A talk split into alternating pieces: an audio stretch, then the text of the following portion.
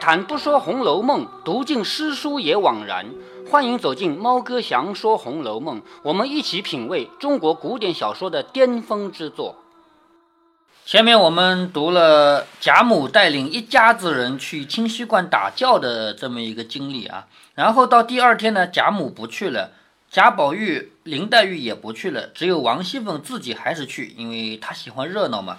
且说宝玉因见林黛玉又病了，心里放不下，饭也懒得去吃，不时来问，就是一会儿就来问一下，一会儿来问一下。林黛玉又怕他有个好歹，林黛玉什么意思呢？我虽然病着，但是你过好几来一趟，过好几来一趟，万一你病了怎么办？是不是啊？于是就怕他有个好歹，就说你只管看你的戏去，在家里做什么？把他赶了去看戏的话，他就不会一直来看望自己吗？宝玉因昨日张道士提亲，心中大不受用。今见林黛玉如此说，心中应想到别人不知道我的心还可恕，连他也奚落起我来。也就是说，那个张道士给我提亲这个事儿啊，别人也就算了，难道连林黛玉也不知道吗？也不知道我是不用提亲的，我心里爱的就是林黛玉吗？是不是？因此心中更比昨日烦恼了百倍。若是别人跟前，断不能动这个肝火。只是林黛玉说了这个话，倒比往日别人说的话不同，由不得立即沉下脸来。就是贾宝玉这回生气了，别人说什么其实都无所谓，但是林黛玉不应该说，林黛玉应该最了解我呀，她怎么可以说呢？于是他就沉下脸来说：“我白认得了你，罢了罢了。就是你居然还说这个话，我白白认得了你是吧？”林黛玉听说，便冷笑了两声，说：“我也知道白认得了我，哪里像人家有什么配得上的呢？”啊，这个话什么意思啊？我就是很吃醋。对呀，我也知道你白认得了我，我有什么东西配得上你啊？别人不是有一个金可以配你的玉吗？我有什么配得上你啊？对吗？林黛玉内心始终有这么一个结，始终在想着金玉良缘这个事儿。所以他内心，他明明知道自己最爱的是贾宝玉，他也知道贾宝玉最爱的是他自己，但是他过不了这个坎儿，所以动不动就要提起这个事儿来。宝玉听了，便向前来问到脸上，什么叫问到脸上呢？就当面问。如果说一开始说话是要注意一点分寸，两个人离得比较远，现在不是生气了吗？就跑到你面前来问你，叫问到脸上。你这么说，是暗心咒我天诛地灭？什么意思？你如果还要提金玉良缘，你不是咒我死吗？咒我天诛地灭吗？林黛玉一时解不过这个话来，就是林黛玉没听懂这话什么意思。宝玉说：“昨儿还为这个赌了几回咒，今儿你到底又准我一句，就是我之前刚刚跟你说，如果我有心要金玉良缘的话，我就天诛地灭。贾宝玉不是发过誓的吗？如果我心里想着金玉良缘，我就不得好死啊，我就天诛地灭啊。”哦，我倒是不想你天天到晚想着，难道你想让我死吗？所以站在这个角度来理解，是不是？林黛玉当然一心是没想到这一方面啊。贾宝玉就说：“昨儿我还为这个赌了几回咒，今儿你到底又准我一句，我便天诛地灭，对你有什么好处？我便天诛地灭，这个变理解成我们现在的话说，我就算我如果我如果天诛地灭了，对你有什么好处？”林黛玉一听这个话，才想起上日的话来。今日是自己说错了，又是着急，又是羞愧，便战战兢兢地说：“我要安心咒你，我也天诛地灭，何苦来？我知道昨日张道士说亲，你怕阻了你的好姻缘，你心里生气，来拿我撒性子。这就是林黛玉的个性。你还记得前面我跟你分析过一回吗？林黛玉永永远是不会输的，哪怕输了，她也要转移战场，要赢回来的。她就这样的个性，对不对？”这一回，林黛玉知道自己说错了，明明是自己说错，但是林黛玉的个性绝对不可能说：“宝玉哥哥，我错了。”绝对不可能说这个话，所以她一定会转移战场。她说：“我没有咒你，如果我咒你的话，我也天诛地灭。”然后又说：“昨天那个张道士说亲啊，他一说亲的话，你怕阻了你的好姻缘，因此你心里生气，你一生气呢，就拿我来出气了。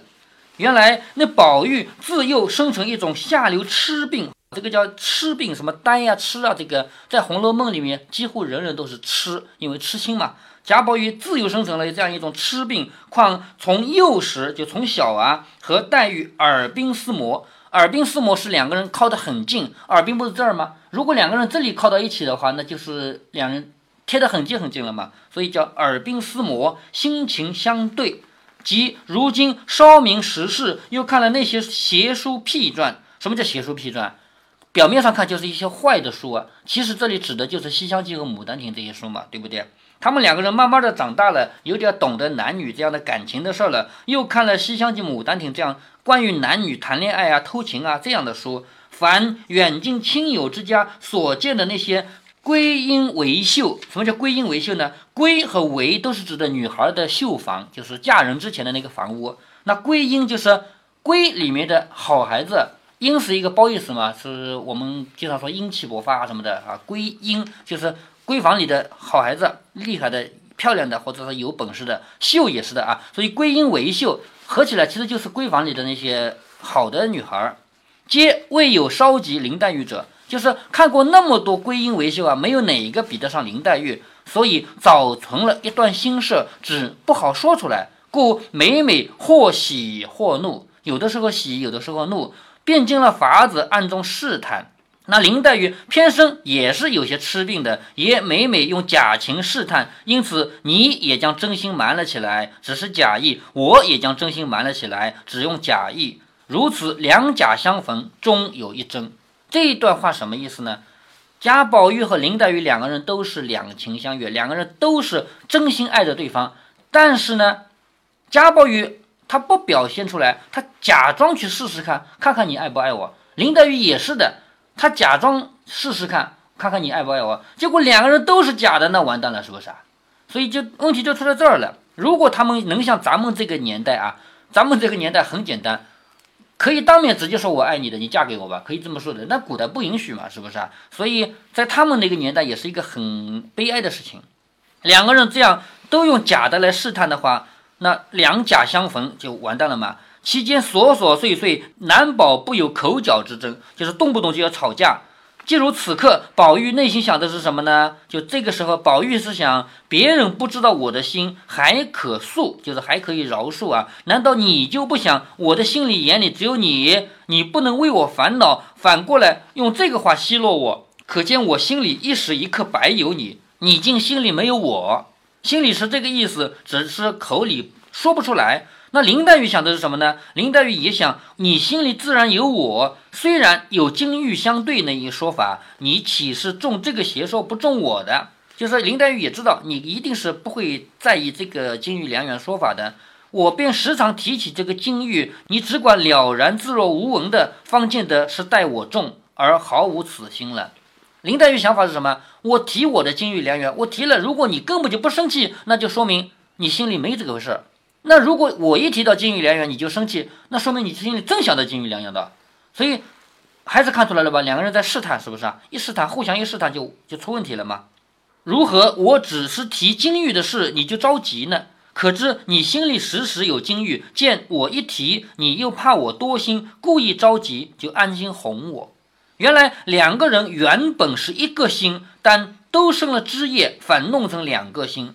就是本来两个人如果都把内心的话说出来的话，两人是没有任何隔阂的，因为两人就是一个心。但是因为双方都是把自己真心放在肚子里，然后试探对方，所以变成两个心了。那宝玉心中又想着，我不管怎么样都好，只要你随意，我便立刻死了也情愿。你知道也罢，不知道也罢，只有我的心，可见你方和我近，不和我远。那林黛玉心里又想着。你只管你，你好我自好，你何必为我而自失？你只要管你自己就好了。你好吗？我就会好，何必为了我而失去什么呢？殊不知你自私，我自私，可见是你不叫我敬你，有意叫我远你了。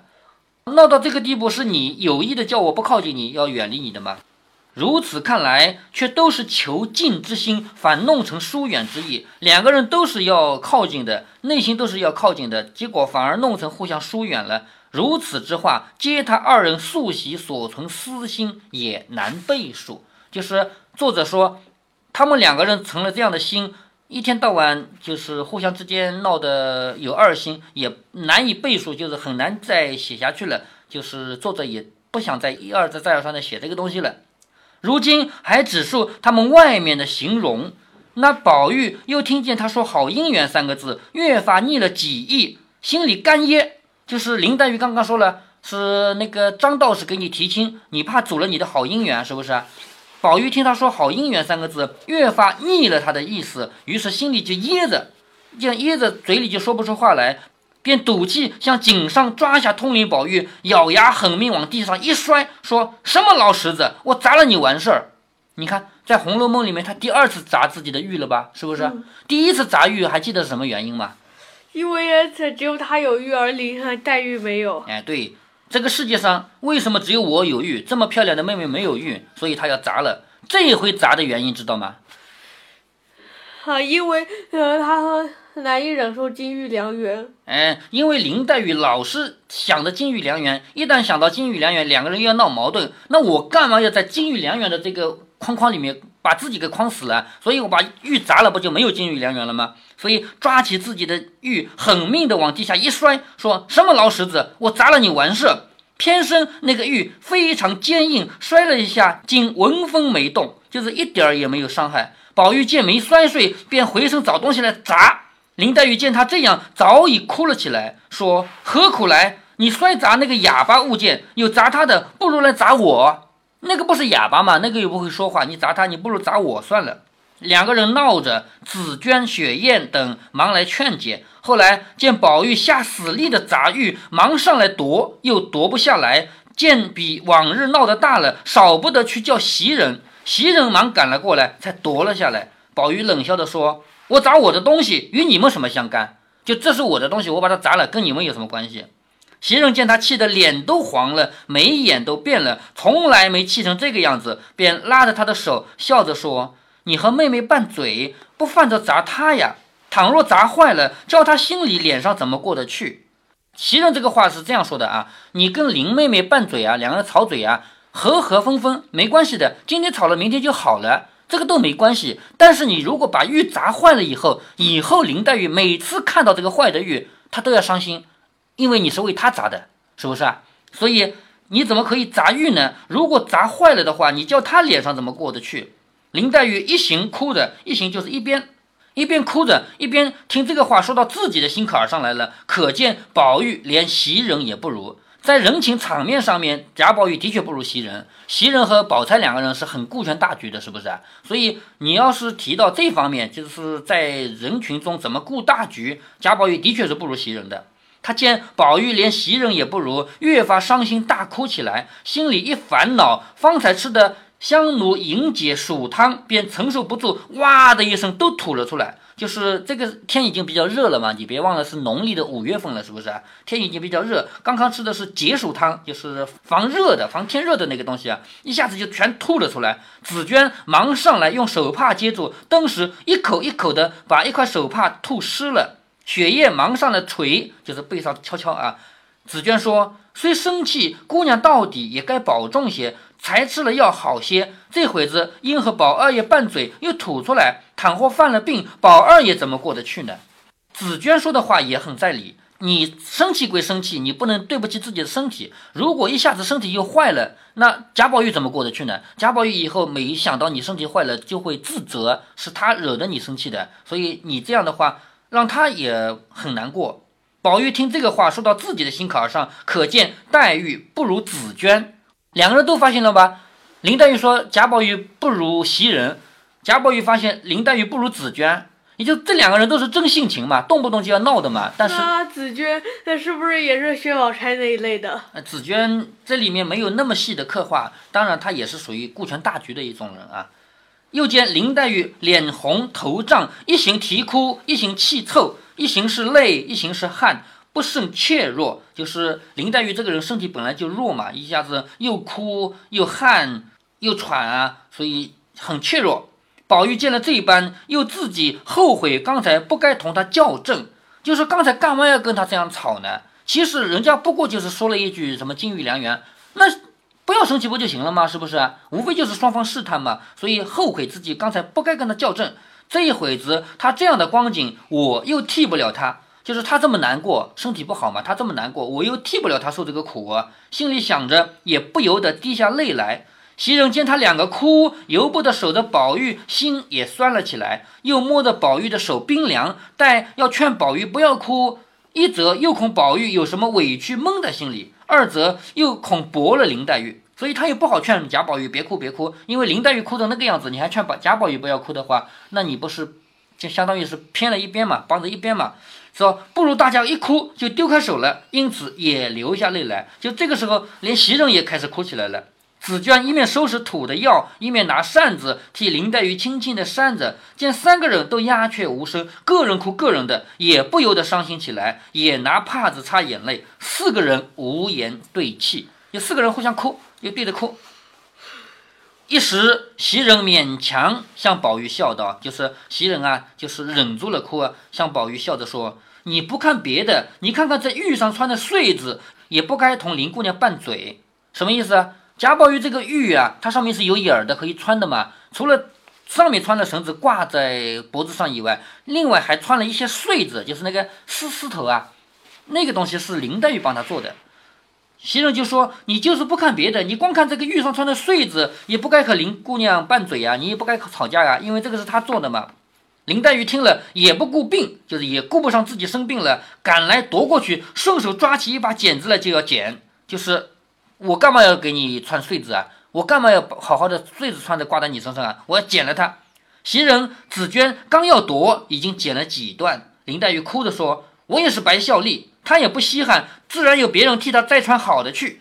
就是我白白帮她做了这个穗子，她也不稀罕。等我剪了，她有别人替她做更好的呢。”袭人连忙接了玉说：“何苦来？这是我才多嘴的不是了。”就是袭人觉得太难堪了，自己明明想化解他们的呀。自己不是说你看看这个玉，你也不该跟他吵架，明明是为了劝和呀，结果导致的结果是什么？林黛玉把这个玉上的穗子给剪了，那袭人不要很难堪吗？这怪我了，是不是？所以袭人说：“何苦来？这都是我多嘴的不是了。”宝玉向林黛玉说：“你只管剪，我横竖不带他也没什么，剪就剪吧，你剪了拉倒，我不带了。”只顾着里头闹，谁知那些老婆子们见林黛玉大哭大吐，宝玉又砸玉，不知道要闹到什么田地。倘或连累了他们，便一起往前头回贾母、王夫人知道，一定要去告诉贾母和王夫人，因为没有办法收场了。如果说不告诉的话，最后他们如果有一个人最后生气过度了，病了，甚至于死了，那你们这帮人不全倒霉了？黛玉已经病了。哎，对呀。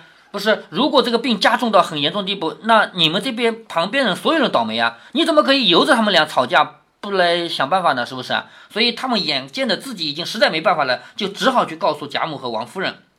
那贾母、王夫人见他们忙忙的做一件正经事来告诉，也都不知道是什么大祸，便一起进园来瞧他们兄妹，急得袭人抱怨紫娟为什么惊动老太太。因为这个事站在袭人、紫娟这种贴身丫头的角度啊，他们是不想去告诉贾母的。为什么呢？因为这些小事儿对他们来说是小事嘛，自己能解决就解决了，干嘛非要去惊动长辈？是不是？所以袭人抱怨紫娟为什么惊动了老太太和太太，紫娟又只当是袭人去告诉的，也抱怨袭人。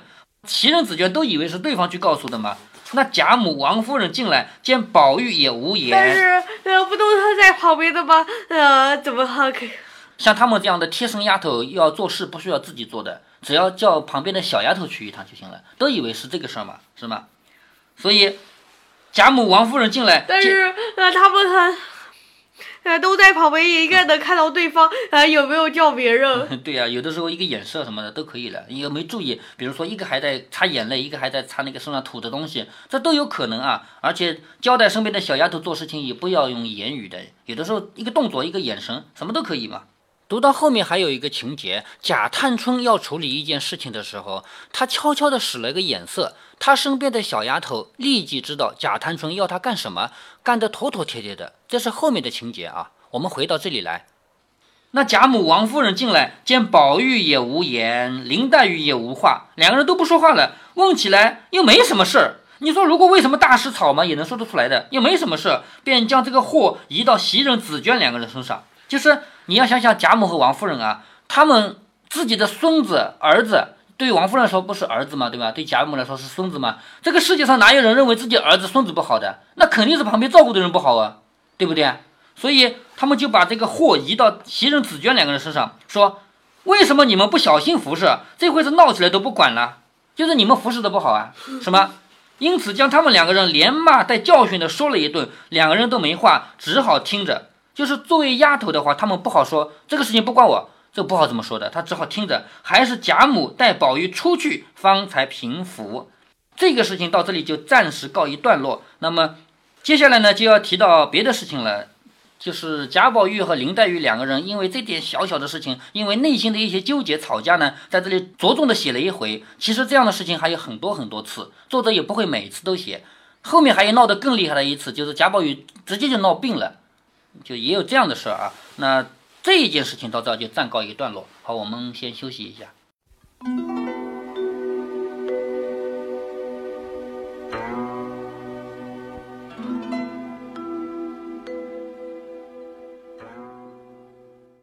这个世界上最容易吵架的人有两种，一种是世仇，一种是最亲密的情侣。宝玉和黛玉这种关系，他们吵架难道有什么理由吗？